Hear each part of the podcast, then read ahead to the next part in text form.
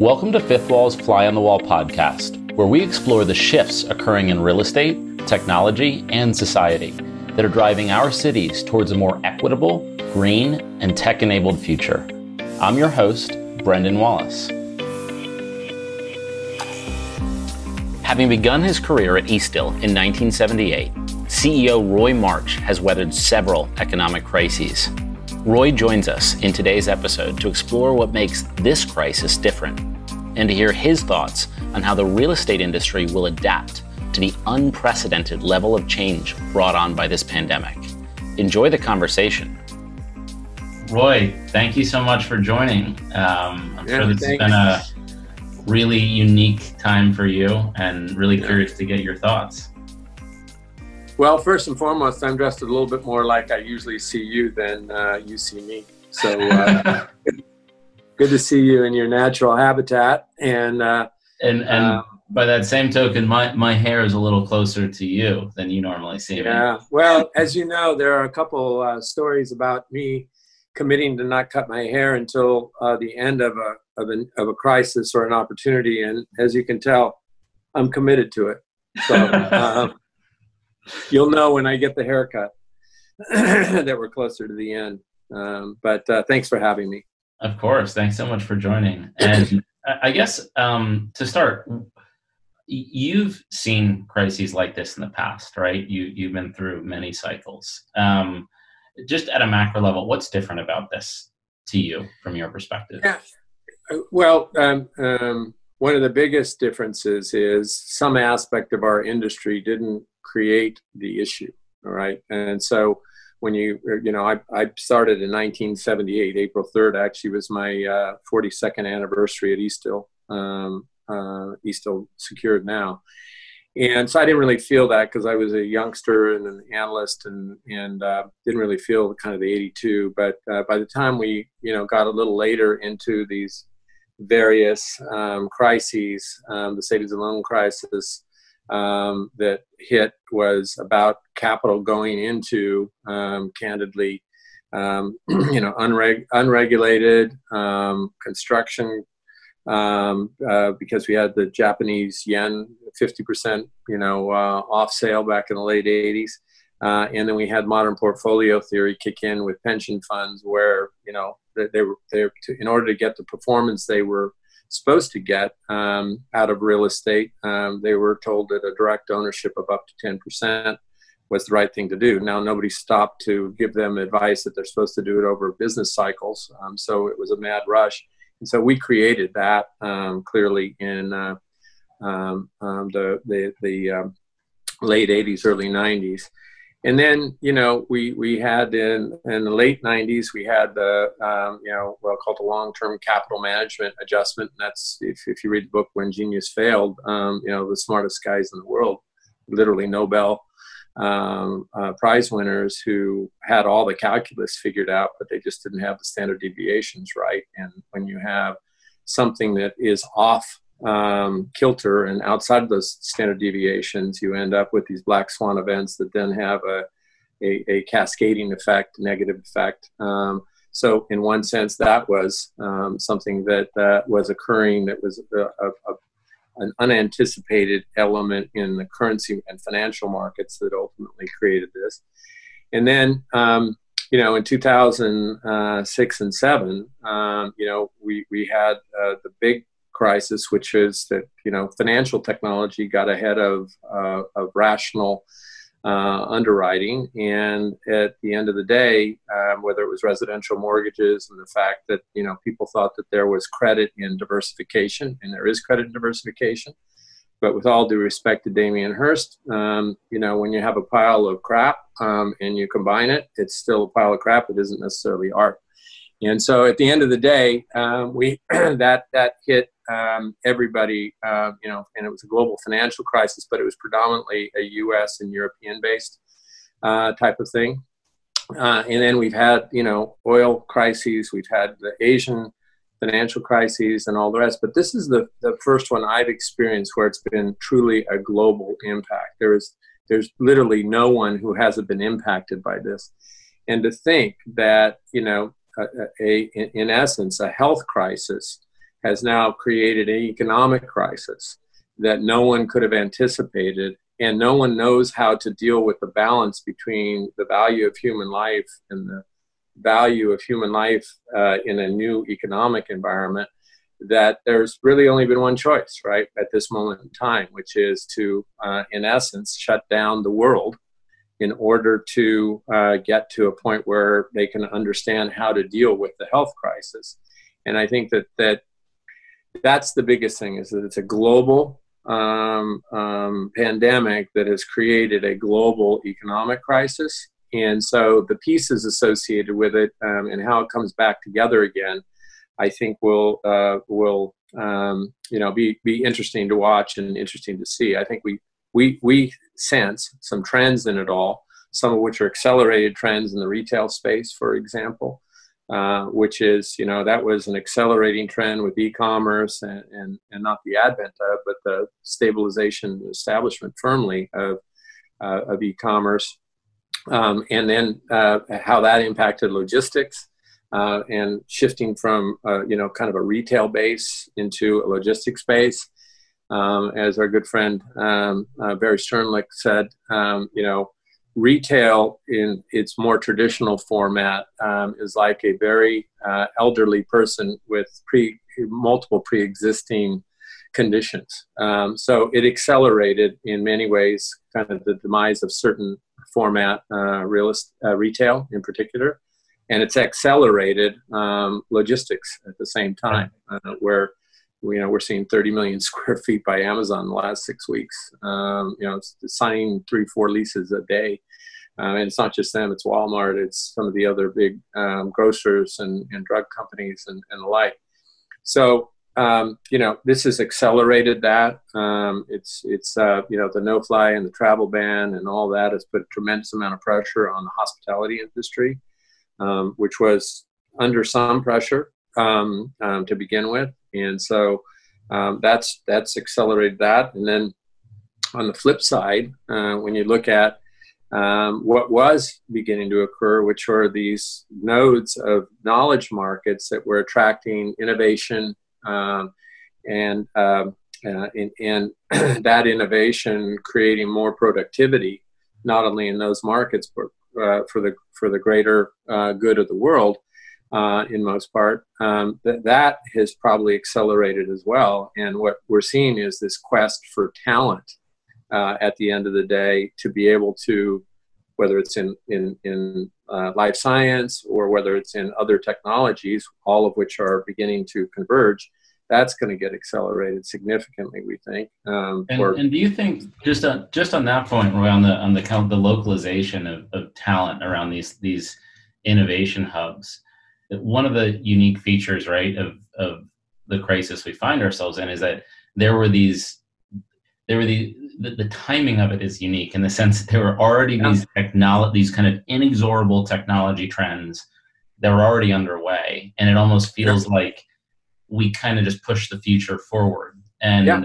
you know san francisco um, seattle uh, seattle ha- had Boston, Cambridge, New York, Los Angeles had become these these tech hubs, and the premise was that you need these workers all together. Um, and one of the trends that we've heard a lot of discussion around is does the dynamic of demand for office space in urban centers change forever as a result of this? And I imagine you have a really unique perspective on that. Yeah, I mean, and, and, listen, we're we're actually we were in we were in the process. We just finished demolition and got stopped in construction for our our uh, office space in New York, and uh, so we spend a lot of time with space planning and interior architects and the like, and some of which are you know the leaders in the the space of uh, in, in, the um, um, space planning and architectural area. And bottom line is. Um, uh, you know you have two sides of the equation. One, you've got you know someone like uh, uh, Jim Gorman at Morgan Stanley saying, "Gosh, we can work from home, you know, forever," um, and at the same time, they wanted everybody back to work in June. Um, so you know, I don't I don't know which side of that equation um, is is going to win out. Um, and then when you talk to some of these uh, space planning folks that are doing work with these innovation companies, they're looking for an answer for what's going to be, you know, what's going to address the sentiment, not just the physical um, health uh, and, and, preservation of that for their for their uh, employees and partners, colleagues. So at the end of the day, um, I, I think that there's a, you know, I'm, I'm having conversations out of one side of my mouth and then the other relative to what's this likely to look like. Um, the, the, the best I've heard is that, um, you know, people aren't, aren't, uh, are, are looking for separation, uh, at least in the near term.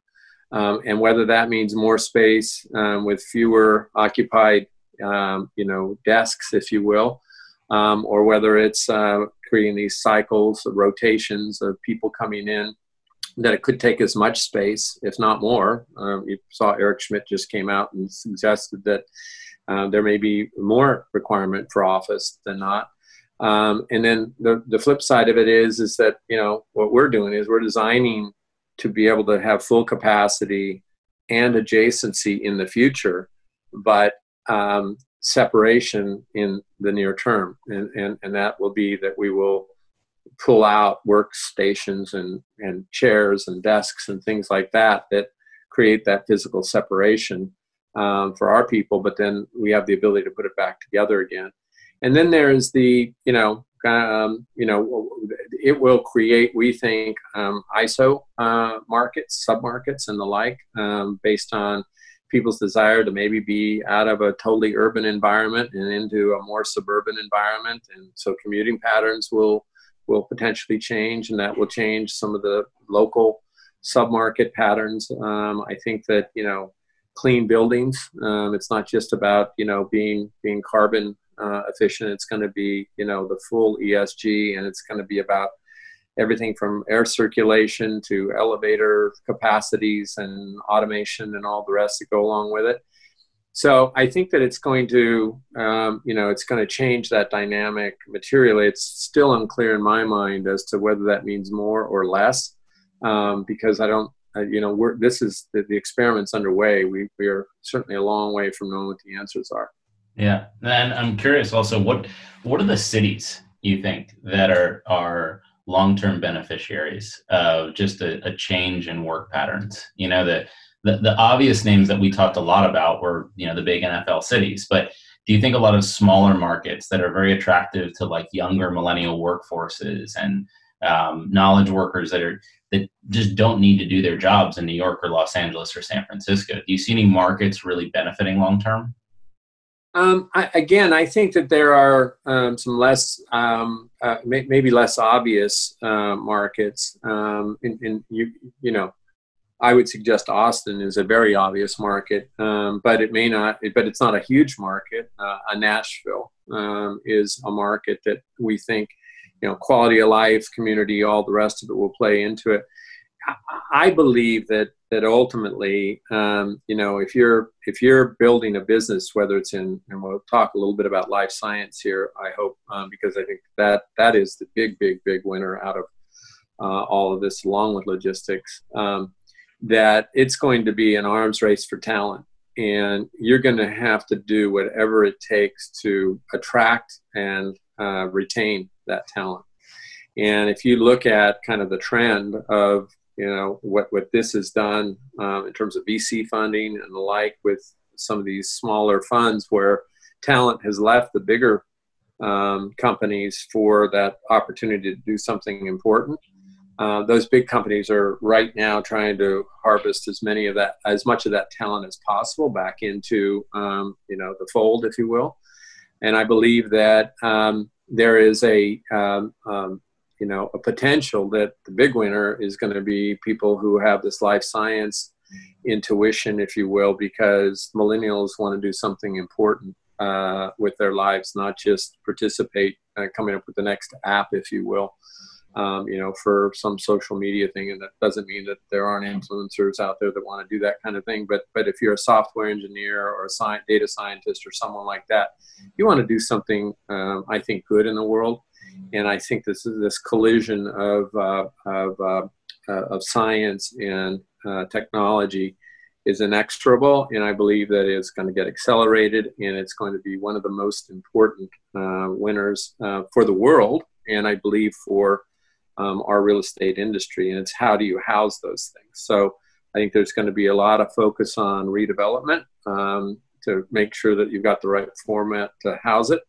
Don't and, and we have a sense as to what that is, but the demand's going to drive that. If you look at the early tech days, um, everybody wanted uh, you know brick and timber uh, until you couldn't get brick and timber, and then Amazon goes you know uh, 30, 40 stories and, and creates its own ecosystem and all the things around it um, become important. And the physical space isn't unimportant, but um, the location uh, around those those drivers of innovation uh, become the most important thing. So I think places literally like Minneapolis. I think there are sub submarkets in Philadelphia, submarkets. Um, I mean Raleigh's obviously a, a prime market, but you can go through and, and sort of see where these um, next generation uh, cities will be, and it's going to be a combination of lifestyle and and uh, and talent. And you know, one of the other big sectors that has been uh, asymmetrically impacted by this is is retail, and yep. retail also is a category where you were talking about Barry's comments before. And by the way, Barry's going to be uh, I'm going to be talking to Barry in the same format next week, so I'll be Great. sure to bring that Great. up with them. Um, but what happens to retail just over the next 18 months? I'm just curious if you were to if you were to be like writing a movie script, um, what would be the plot of that movie over the next 18 yeah. months? It's always darkest before the dawn. Um, it it is uh, you know kind of pre D Day in many respects. I think that um, again, you know, you've seen this evolution of, of uh, you know, native retailers that, uh, you know, we're, we're beginning to use the physical space as part of their overall um, retailing um, uh, format. You mean these, um, these, these, digitally native brands that grew up online brand, and now yeah. expanding offline? Exactly. And I, I again, um, if, if you look at the historical um, analysis of pandemics. Uh, I mean, going all the way back centuries, and it's different today. Things happen faster, and people either forget faster or uh, remember longer. I don't know which side of that, um, looking up Wikipedia, you get to. But most of these things tend to be forgotten uh, within 12 to 18 months um, of coming up with either a treatment or a cure. And so um, I think I think it's tough to take what what what is you know critical. And I don't want to say critical, but but important retail. And I think the acceleration of you know taking 900 malls and people thinking that it was going to be 200, we're going to be where we're going to be in five years. That's been accelerated, and I think maybe we end up with 120 to 150 great malls, and and it's and it's a reuse um, of a lot of that space. And so I I think the pain uh, and, and it's in, in, in the, the revaluation of a lot of the retail will start trending towards the redevelopment into other uses. And, and again, I'm not talking about just taking, you know, parking fields and turning those into multifamily and single family home sites, uh, build to rent sites, if you will. Um, but talking about legitimately reusing them as distribution hubs, um, you know, there's going to be a whole new world around covenant um, uh, acceptances, if you will, um, i.e., these big boxes have have had these, you know, uh, covenant um, um heavy uh, control over their spaces uh, with these major mall owners as they were the draw. Um, I think there's going to be, you know, a rework of a lot of that. I think we're going to go back to um, uh, rent, uh, retail rents as more participation than base rent uh, in a lot of this. And I think that the whole, you know, uh, the, the focus on, on profitability is going to have to be remeasured because of the ability to be able to bring in online um, store pickups uh, and, and uh, returns, if you will. And how does that get calculated, uh, you know, in the matrix of, uh, a percentage rent and the like? Um, but I, I, I think that the you know, retail's not dead. Retail as we've known it is quite ill, um, and that there will be some of the some of the best malls will be great. We're already seeing, you know, if, if you look at uh, some of the uh, uh, what you know what we'll call the essentials uh, providers, whether it's grocery stores, drug stores, medical clinics, and the like, those folks have done reasonably well um, in this environment in more of a community type of environment, open air. So um, I think those will be, you know, continue to be opportunities where, you know, again, it's going to come back to the why. Why do people want to, you know, shop there? Why do they want to recreate there? Why do they want to be there? And the social distancing has just put a big, you know, question mark in it. Not all retail is dead, um, but um, um, a lot of it's very ill. You mentioned participation rent and you know the, the percent of sales that I think landlords are going to ask obviously more from from tenants and if you think about that it, in some ways it is a equity relationship right around right. It, it, aligns the interests of landlord and, and tenant um, and I agree with you I think that's going to be on the rise and last week we saw that Brookfield announced that yep. they're proposing to put five billion into yeah. large struggling retailers, which I think is is, yep. is great, um, and is again another way of aligning interests. But how do you, how do you see the relationship between landlords in the retail space and tenants changing? Um, it's been changing for a while, um, and in some cases, it's just curing the sick. Um, yep. But to what extent is it just accelerating the growth of the, yeah. the, new emerging retailers that, that can really be the new draws in the way that the big boxes are no longer draws for customers anymore. Yeah, yeah. I, I, I think it absolutely accelerates the trend um, and uh, takes a lot of the hope, if you will, out of retailing as opposed to the practical delivery of retail as people want to consume it. Um, and I think that, um, again, it's um, inevitable that uh, retail owners are going to have to become partners with retailers, and retailers are going to have to be partners with landlords. And and and if if anything, what this has done is balance that you know equation and dynamic out. And it's going to be uh, it's going to be what what um, you know what physically needs to be there in order to you know accommodate the retailer that's going to be successful in this environment and what are the things that aren't you know and and candidly a lot of the big boxes you know aren't you know department stores aren't necessarily drawing um, you know as as they were the anchor literally uh, figuratively the anchor to the retail story again i think that um, there's going to be an ability to recapture some of that um, and take control over it um, and and uh, find redevelopment. And, and, I believe with a lot of these locations, there's going to be distribution um, at some of these big boxes. These locations are fantastic. They just, there's, you know, one or two or three or five malls too many.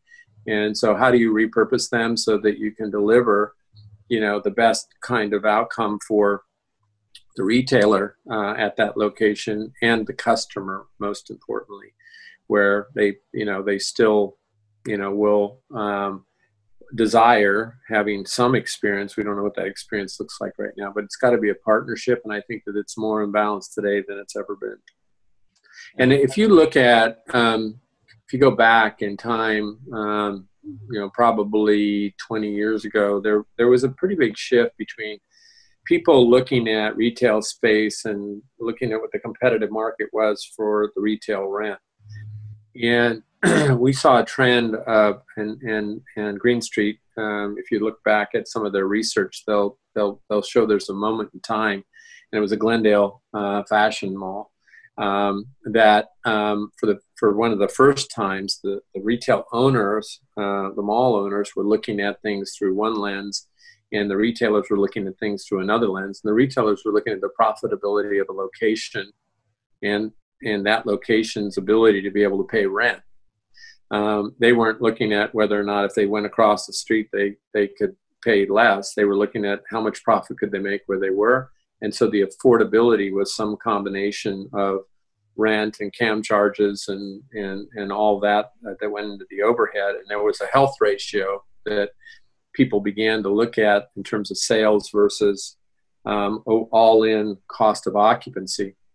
and I think uh, that we're going to find that again. Um, and, and, and, it evolved where you know people moved into that space and could charge more rent for specific locations uh, at malls that they own and leverage the other malls that they own that, that people wanted to be a part of.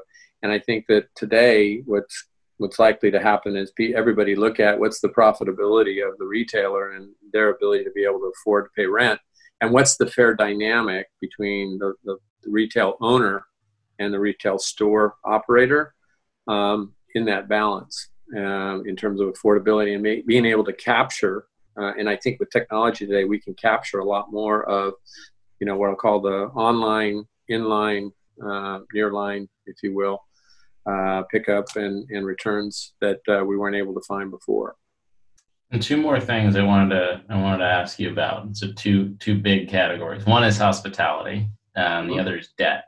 so yeah. let's take hospitality first. So on the hospitality side, again, there was also you know technology trends that were pre-existing that were putting the hotel industry under threat from the short-term rental economy and kind of the the Airbnb ecosystem. Um, what does the hospitality industry look like? You think 18 months out from today? What are we confronting? Well, the, the, the, the, the interesting thing about the hospitality market um, is uh, it, it, it's, it's obviously quite segmented from, you know, limited service all the way to luxury and resort.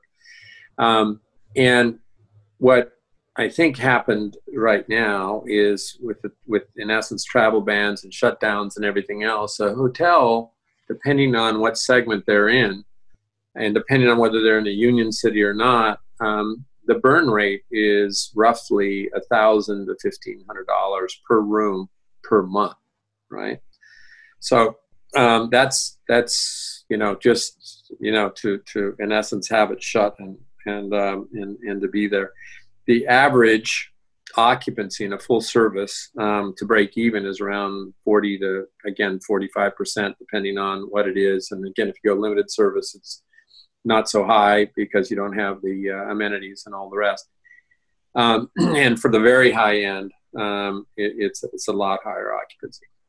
So um, the, the, the, big realization here is that it's not just about being over leveraged from a financing perspective. It's perhaps being more leveraged than you thought you were from an occupancy and operational perspective. So the, the, the, you know, in, in looking at where the world looks like in the next 18 months, I think across everything that we're looking at, every product type, um, most folks believe that there's a cost of capital that because of all this quantitative easing will be out there for some period of time, lower for longer, if you will, for a lot longer.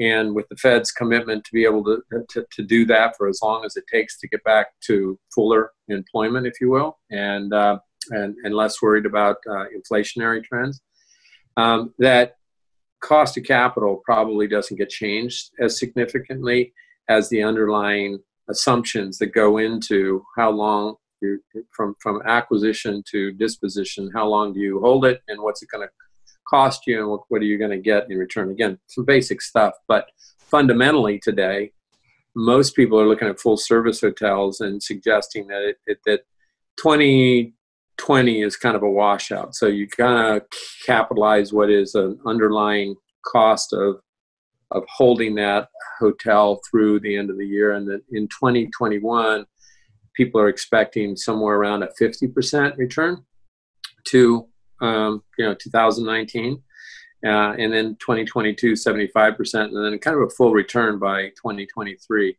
and again depending on market and all the rest and and, and we think drive to resorts and drive to um, uh, and, and, and, limited service are probably going to be more um, uh, early in the stages than the big box box group houses which are likely to you know um, have more of an extended period of time to return but I think that that, and, and then you look at the other side, you know, technology, Airbnb, and all those things had, um, you know, this under assault. I think that there's going to be some adjustments that get made, at least initially. You know, do you want to go into some stranger's apartment? You know, um, to uh, ultimately, you know, pick uh, pick through the sheets and, do all the rest of it, whatever whatever you need to do. Um, you know, there's going to be some hesitation perhaps in, in all that before people begin to forget about it all. So I think that the demand, and, and then the demand drivers on RevPAR, there's going to be some people who, you know, are going to have lower rates um, early on faster to make sure that they get to their occupancies as fast as they can to cover their nut. Yeah. So I think it's going to, I mean, but the basic underwriting um, of what it looks like, um, you know, is probably, is probably that, uh, you know, 50, 75 and 100% over the next uh, three years. What about debt markets? What's happening in debt markets right now? Is anything being issued? Well, yeah. The the uh, so uh, the triage uh, that started literally uh, now six seven weeks ago.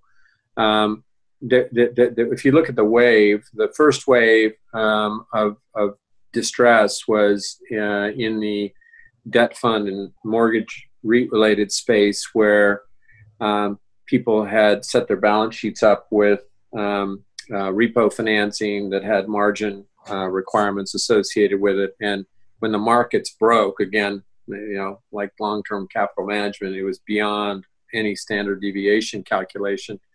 Um, there were these margin calls that created a liquidity crunch, and this was this happened before the Fed was able to step in, but it created this massive disruption. Um, people looking for liquidity, unprecedented amount. Uh, I mean, we, we, we, we, what, what took 50 or 60 days back in um, 2007, 2000, or 2007 and 8 took one day basically um, here in this last go round. But the Fed also responded extremely quickly. But the damage had been done, um, you know, based this, on the regular. This was in March, roughly. Correct, correct, March. In March uh, in March. So the, the, the triage around liquidity and what I'll call the survival capital as opposed to relief capital um, began then. So the, the debt funds, which were very um, much a part of the overall capital, uh, the debt markets, um, were under stress quickly um, and um, have been um, more or less out of the market. Now you can follow a Blackstone uh, mortgage REIT uh, lending call today and find out uh, they're they're about ready to go out and raise some more debt. Some were better capitalized than others. Some were hit harder. You can talk to Barry about you know Starwood and his investment. Uh, you know post uh, meltdown um, into that. But that that that part of the credit markets were under siege. Then you had the banks um, who went from originations to, in essence, dealing with asset management. These originators literally went from originating loans to taking borrower requests in for um, forbearance, um, and, and again, anybody who had any exposure in commercial real estate to retail, hospitality, construction loans, there isn't anybody who's immune to it, or immediately put into, uh, in essence, asset management, trying to respond to the fact that lenders uh, or the borrowers were looking for relief, and that consumed them along with some of the programs that the that the federal government put in place, small business loans, PPLs, all the rest. All that was being processed through you know the banks themselves. So there was a tremendous amount of time spent um, away from originations, and that's beginning. The, the, that fog of war is beginning to clear a bit, and the CMBS market was pretty much out of business um, and has been out of business. It's had a backlog of deals that were originated in the first part of the year that were prepping for coming to market. That was put on pause until we could find some stability in the markets. Um, last just last week, two deals were priced uh, that would indicate um, that the market for a 10-year standalone single borrower looks like it's about 320 325ish right which which is 100 basis points inside of the best rate we thought we could get, um, you know, but weeks before that.